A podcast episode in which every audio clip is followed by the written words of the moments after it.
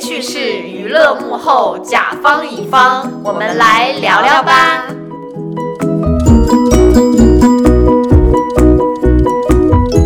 大家好，我是丹娜。大家好，我是拉拉。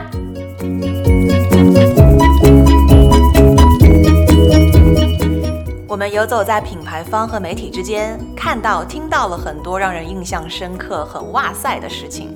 茶余饭后听段子，工作之余有参考。拒绝无聊，来聊聊吧。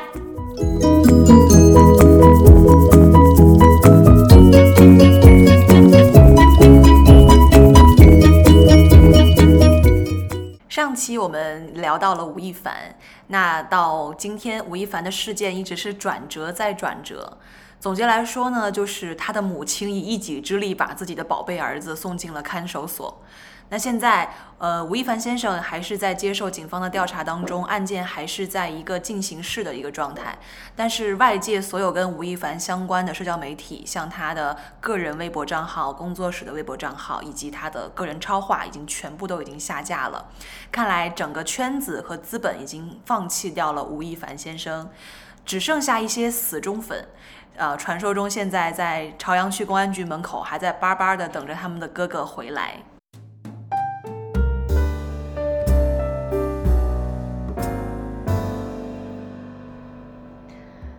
OK，那吴亦凡呢？他以一己之力推动了整个饭圈的一个整治的过程，也算是好事一件。那我们上期说到，话话说上回咱 说到，娱乐圈滋生了一个饭圈，饭圈呢现在又是一个巨大的红利池，在这个池子里面包含了社交、营销、商业。当有越来越多的人涌进这个圈子里，那必然会滋生许多的饭圈职业。那我们今天就来聊聊饭圈职业化带来的乱象所来的思考。大家请把保护打在公屏上，保护保护。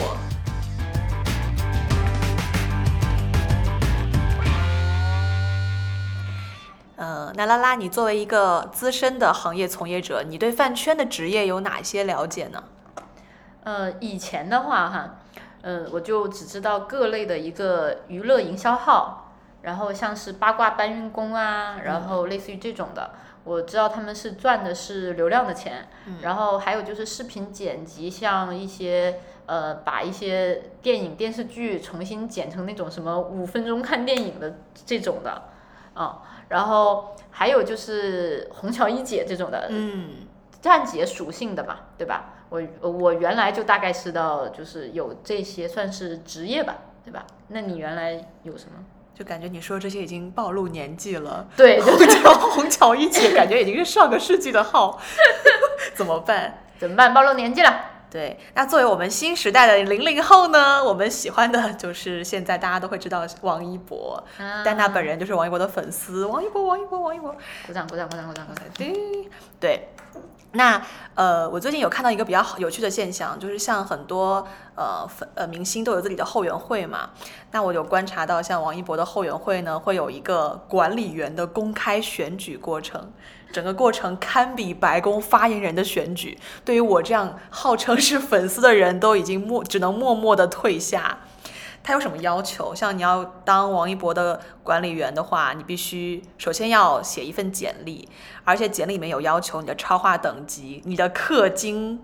金额，还有你花钱的金额，对你的花钱金额，给给你的王一博花了多少钱，还有以及你在这个反黑的事业上有多少页的内容，就是帮王一博反黑，这几个都是基础门槛。那除此之外的呢，还有一些你的活动策划能力，这整个难度堪比国际大会的组织难度。而除此之外，如果你有幸入选之后，你的简历要在粉丝圈里面去被公示。被公开投票选中之后，还有三个月的实习期，实习期结束之后还要公开述职，这里简直已经超过了一般公司入职和晋升的一个难度了。这有点像联合国在选什么？对，我觉得发言人。对，如果你真的能选上的话，就英语好一点，就可以直接去联联合国就职了。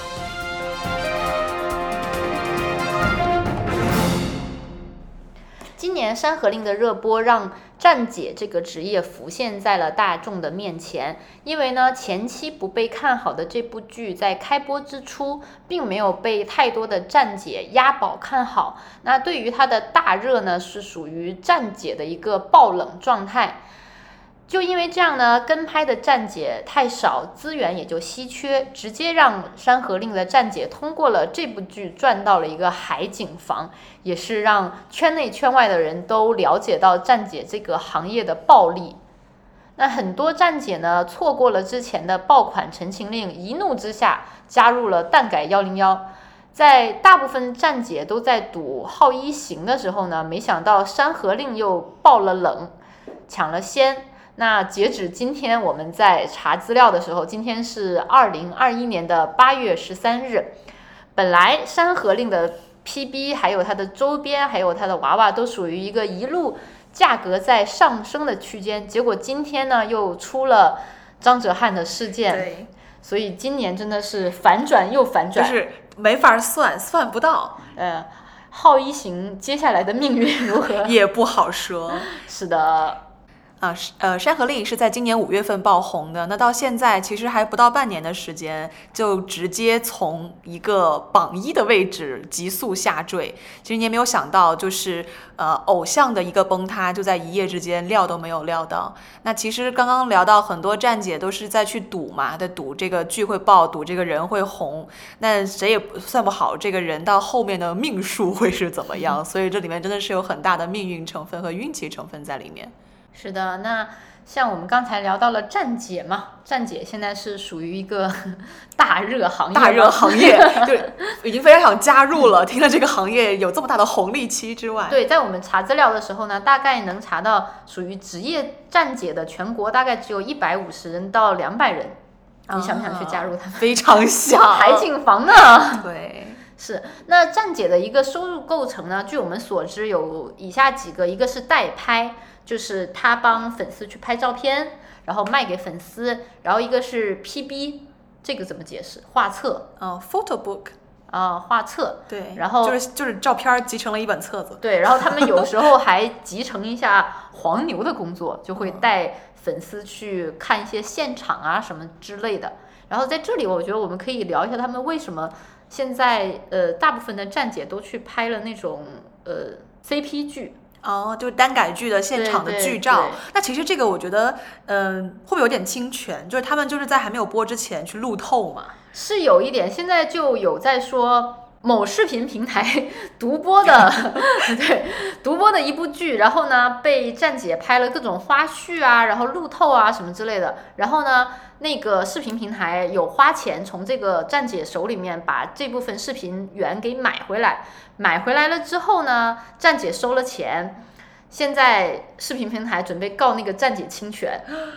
对，那这个版权到底是归属于谁？我觉得也是有待于讨论。这也是个模糊地带。对，然后像刚才说的，为什么站姐倾向于拍蛋改剧呢？我觉得一个是现在属于一个大热的一个剧播剧，基本上属于拍一部火一部吧，算是。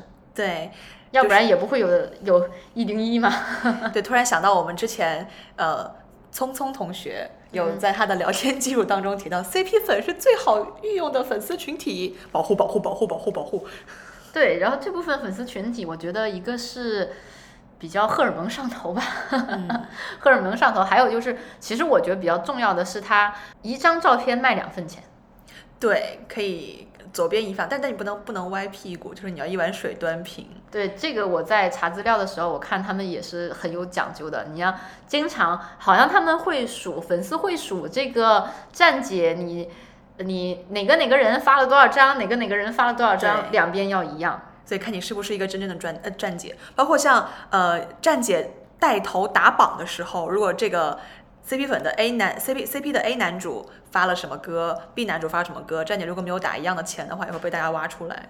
所以呢，我们可以说的是，蛋改剧的一个大热呢，它其实离不开站姐的一个推波助澜，因为像我们刚才说的呃。山河令跟浩一行，为什么山河令它属于站姐的爆冷呢？因为两部戏当时差不多同时开拍，但但是在两个地方站姐呢只能去追一部。那那这个里面呢，它就说明他投入了一个金钱跟他的一个精力精力，然后他的机会成本，这也是一个选股票的概念一样，他选择了浩一行而放弃了山河令，结果就亏了。对，所以他一定要推波助澜，保障这部剧能热得起来、火得起来，才能把他手里的资源变现。那其实站姐她怎么样去赚钱呢？怎么样让粉丝能够愿意在她那儿卖东西呢？其实也是粉丝嘛，肯定会觉得说啊，这位站姐出的东西高质量、高画质，然后又她是真的爱我们的哥哥们的，她是真的粉头，她是真的靠谱的站姐，就是你需要得到粉丝们的一个信任。认可，认可，对，那这个认可怎么建立呢？就是你日常，呃，一个发的频次，再一个是呃发的发的一些东西的质量，然后再一个是你日常在给呃，如果是 CP 的话，就是两位明星日常的一些运作和支持当中，有没有做到有力出力，有钱出钱？对，然后就是其实就是一个话语权的争夺嘛，嗯，因为你一部剧，特别是现在的大热剧，它不止一个站姐在发，那。粉丝就这些，你一本 PB 可能是里面的东西角度、照片的角度，各个东西可能大家都有相似。那粉丝买哪一个人的，就是话语权的争夺。那其实话语权的争夺呢，就是粉丝撕逼的一个开端。嗯，这也算是一个现在一个粉圈乱象的之一吧，我觉得。对，吵吵才热闹。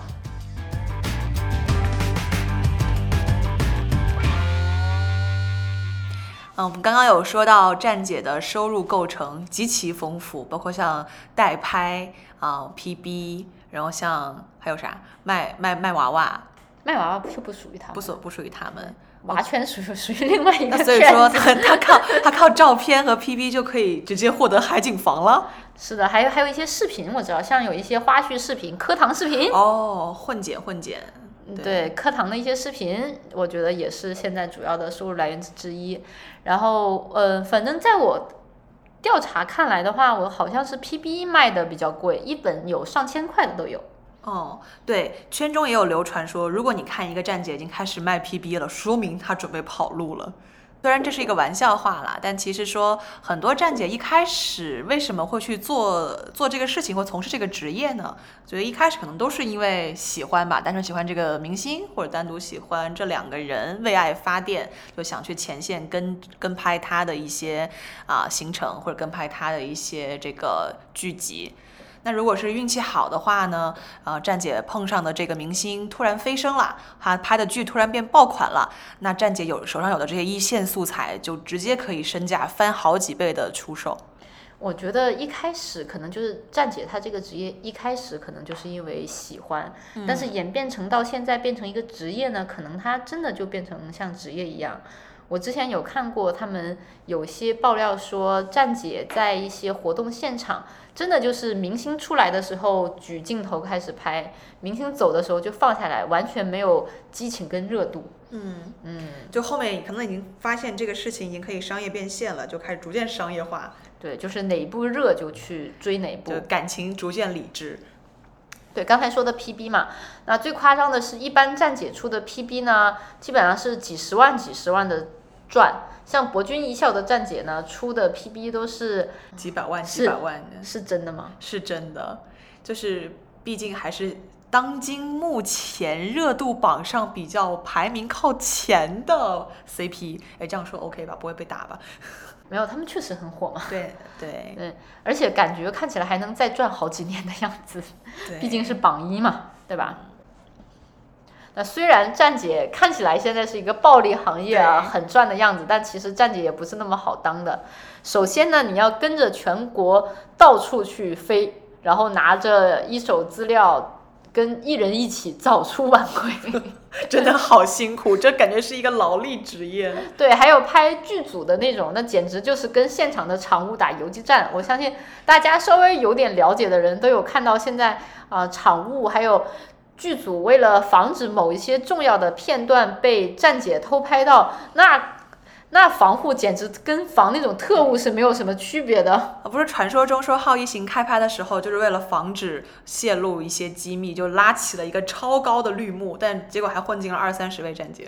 我记得之前是哪一个电影啊？他们就是在拍一个重要场景，好像是吻戏的时候吧，然后就是把嗯周围全部都包出去，就把男女主和照 摄影机包在一个大棚里面，然后拍的，也是蛮辛苦的，好我觉得难哦好难哦。然后再加上站姐的装备也是很全的，是的然后扛着长枪短炮，还有他们的面包干粮。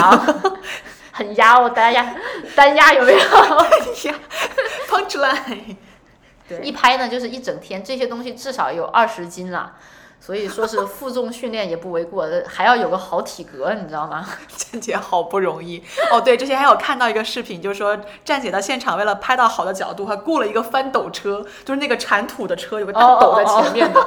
站姐本人站在那个斗子里，然后指挥司机给他操作角度上下我，的天呐，然后站姐还能找到好的角度去拍，太拼了。太拼了。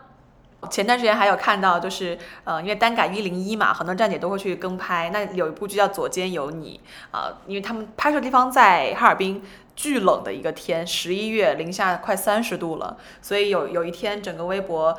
一屏的站姐都在发啊，起不来，算了，钱不赚了，放弃了，因为实在是太冷了。而在这个时候能够坚持到现场拍的站姐，这是唯一出片的站姐，她获得了巨量的粉丝增长。所以他一定要保证这部《左肩有你》会热，会有热度，要火起来，要不然白蹲了一天一太难了这真的零是下三十度啊！所以这站姐真的是一不是一个简单的职业，你要要体格好，还要能吃苦，还要能坚持，上刀山下火海都要去拍。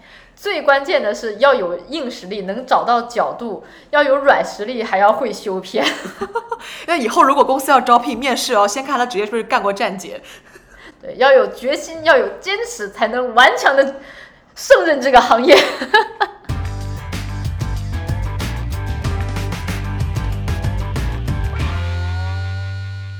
那站姐，其实我们略略聊的差不多了，嗯，啊，那我们刚才也有聊到一个娃圈卖娃娃，对吧？娃娃，娃圈对，到底什么是娃圈呢？听起来很像一个人口人口 人口贩子的圈子，那实际上不是的。这里稍微的科普一下，娃圈是个啥？其实娃圈就是粉丝根据艺人的造型，专门请妆娘或者是娃妈制作的娃娃。但那种娃娃其实会有那种比较五官立体的，叫 BJD 娃娃。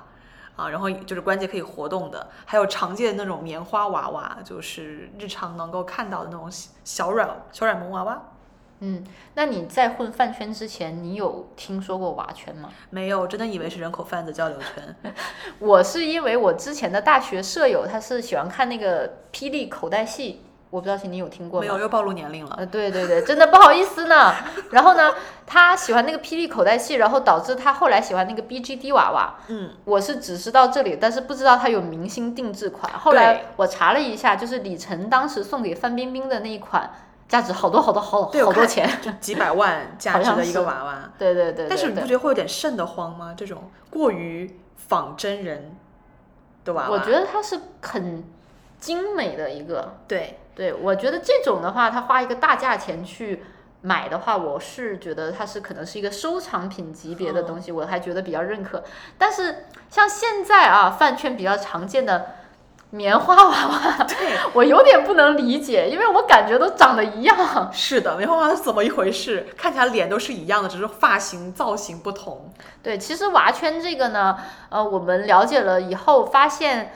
它其实是来源于一个韩国和日本的一个，就是从偶像团体衍生出来的一个呃周边，周边吧。嗯当时属于就是大家希望有自己的 idol 陪在自己身边，嗯，然后就有这么一个虚拟的形象，就他的娃娃陪在自己身边。我觉得跟大家小时候那种 差不多的感觉。可是我还是会觉得有一点瘆得慌，就是你的哥哥也会被附在了一个娃娃里，然后陪伴在你身边。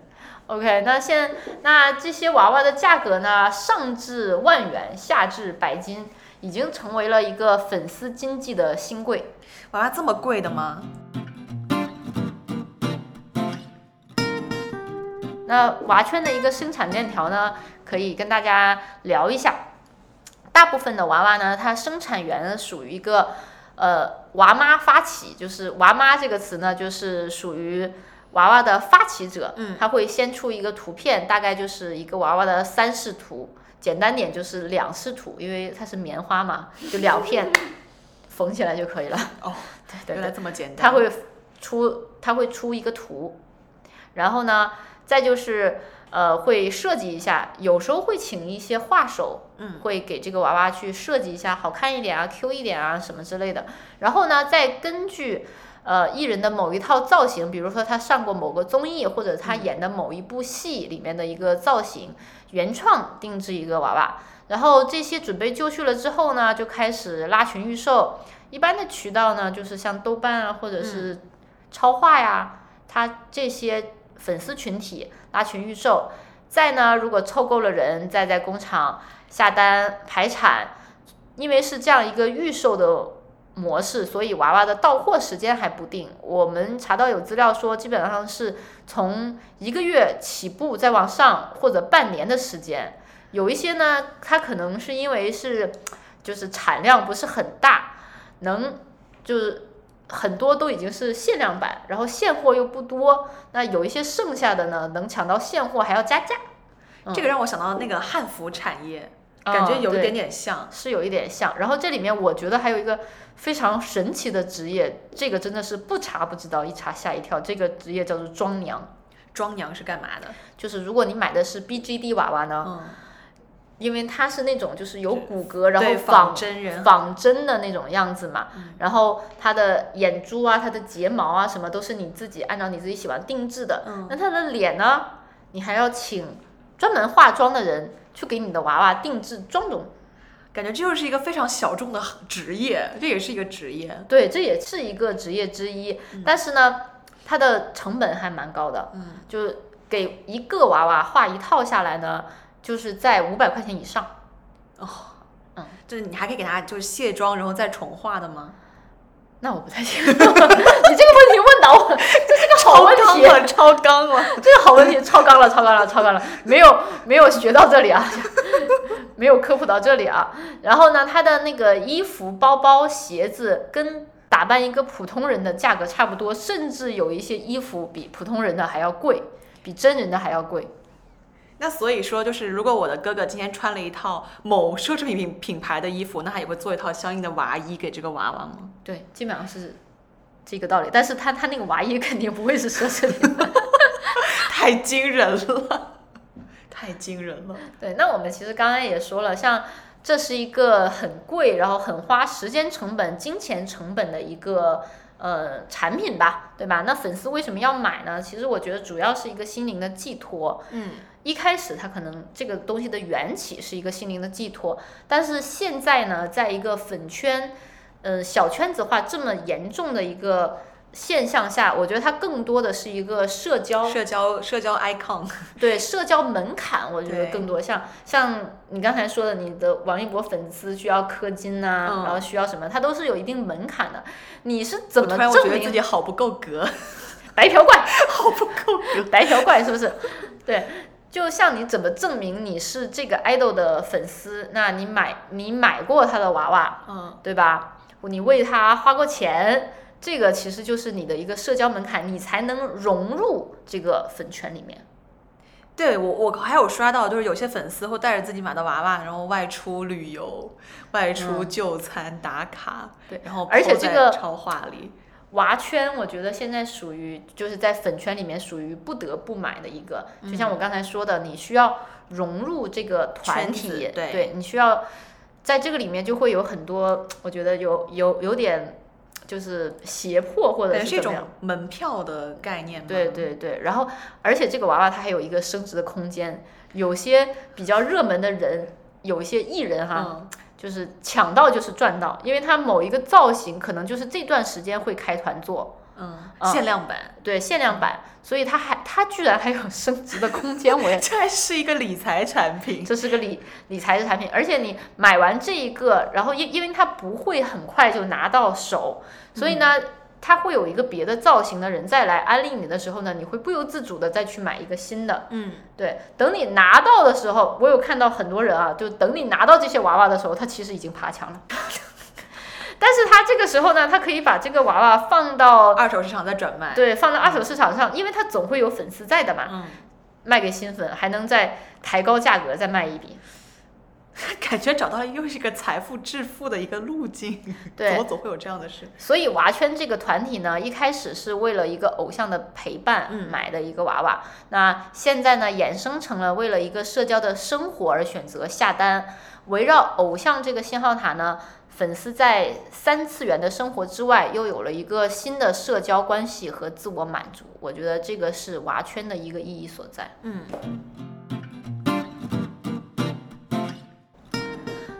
那刚才呢，关于一个饭圈的职业，我们刚才已经讲了两个，一个站姐，一个娃圈，然后还有一个呢是最近打击比较明显、有显著效果的一个，就是应援打榜，它这个对行列已经开行官方下台。对行业，那所谓是天下苦饭圈久矣，那其中一条呢就来源于这个应援打榜。嗯，最近国家也出台了一系列的整治饭圈的一个组合拳。对，那我们这里稍稍做一下回顾。那其实从今年六月份开始，呃，国家有关部门就已经发布了一个饭圈专项整治的叫“清朗行动”，专门针对一些饭圈里面一元集资、高额消费、投票打榜的行为做重点的打击，包括像饭圈里面那些炫富攀比啊，还有一些呃骂战啊、拉踩啊这样的一些呃影响社会风气的现象做集中的打击。那到现在为期两个月的清朗行动已经基本上告一段落了。那我们看到的一些表现，其实包括删了很多号，一些违规账号，解除了不少的这种不良的话题，还有下架了一些集资引流的小程序啊，已经是比较大范围、大规模的一个打击。那到刚刚到来的八月份来说呢，这次行动已经有了一个最大的动作，就是我们熟悉的微博下线了陪伴我们已久的明星势力榜。对，那一时之间，这样一个大的动作，其实是让圈内的氛围紧张了起来。也有呃，同事有说到说，有二十多个明星工作室最近被集中约谈，娱乐圈整个是要变天了吗？嗯，那对于应援打榜的话，你第一次听说是什么时候？我第一次听说，其实就是呃，前段时间周杰伦，周杰伦没有粉丝，我之前是有听说过韩团就是应援打榜的很严重，哦。那是不是有个什么什么什么战战斗，然后还要赴远赴远赴韩国去？对，而且就是韩韩圈在这种时候他是拿钱去打榜的，嗯我们现在可能更多的还是花精力、花时间去打榜，我们有花钱呢，包括像就是后面有会有说到像那个倒奶事件，我们有在花哦，你说是这种，这个其实其实现在哦，内娱很多乱象真的是从韩圈流传过来的，对吧？而且我们是去其精华，去其糟粕，还把它升华了一下，对吧？那在这个呃应援打榜事件里面呢，领衔人物就是各家的后援会跟粉头，嗯，对吧？各种集资价格之高，真的是让天使轮的创业者们流下了羡慕的泪水。对，之前有看就是某选秀节目啊，其实就是今年的《青春有你三》啦。那因为著名的倒奶事件，奶票打头了之后，节目还是下被下线不了了之。但是我们知道它的筹款规模之大，前十名的这个入围选手筹款金额已经突破了一亿人民币。对，虽然说哈、当时是下架了，但是他们前两天又成团了，你知道吗？为什么又能成团呢？没有人管吗？对，是你去有关部门管一管。你去搜一下就知道了。那像是领衔人物，像我们刚才说的是各家的粉丝后援会啊，然后粉头粉头啊，他们的手段一般就是洗脑小作文，然后社交的一个需求，互相攀比 PUA，比如说你不投票，你不花钱就是不爱哥哥，有点情感绑架。对，有点情感绑架的意思。然后像你刚才说的那个一亿人民币，我觉得这些关键是还是没有出道的新人呢，是的，那大家的这个爱从何而来？为爱发电啊，用钱发电啊。好吧，就是所以呃，选秀节目其实很像就是养成系嘛。那这时候不得不说到国内的养成系男团美帝，可以说吗？TFBOYS，你说呗，对，不会被打。对，其实 TFBOYS 算是国内比较应该最早了吧的养成系的一个男团，然后大家都是操着妈粉的心、养儿的心在看着他们从小到大的成长。所以像这一些早期的粉丝，呃，高净值的精英妈粉们的消费力和支持力，以及这种母爱的心，其实是最持久、最持续的，能够跟着这个团从小到大的成长。那其实这个同理也到现在的一些选秀节目也是一样的，吃的是大家母爱发电的人血馒头。那我们今天呢来聊了很多饭圈的事情。我们看到呢，目前饭圈的粉丝构成呢，大多数是以初中生、高中生为主。他们现在呢，在这个阶段正属于一个价值观跟世界观形成的阶段。在这个时候呢，被资本的无良引导，未成年人很容易将做偶像当做自己模仿的一个对象，会不断的和合理化的偶像的任何行为。那偶像自身的一个行为、作品、品行，都是这些。少年人成长过程中的一个信号塔，也是中国未来发展的核心人群的底层价值观的一个支撑。那其实现在，嗯，国家也在逐步的出台一系列的饭圈整治动作。那其实我们也希望说，可以通过这一系列的动作，能够警示传媒行业的从业者们，不管是这个经纪公司还是艺人本人，可以通过更多的技术手段，平台方通过更多的内容管理办法来去。管理文娱行业的一些内容产出，加强这个行业的一个自律，这样我们在粉丝跟偶像之间才能形成一个共同良性成长的关系，而不是说互相拉扯、互相之间牵制、互相影响的一个负能量的一个消耗品。那这样我们的饭圈才能够是一个可爱啊，能够一个善良、一个共同阳光的一个成长方向。好啦，那今天聊了这么多饭圈的事情哈，求各位粉丝老师 求放过，求放过，手下留情。OK，那我们就下期再见喽！下期再见啦！如果下期我们还在的话，那我们就跟大家聊聊别的故事，对，聊聊粉运 APP 的成长史和没落史，好吧？好的，好的，好，那我们下期再见喽，拜拜，拜拜拜啦！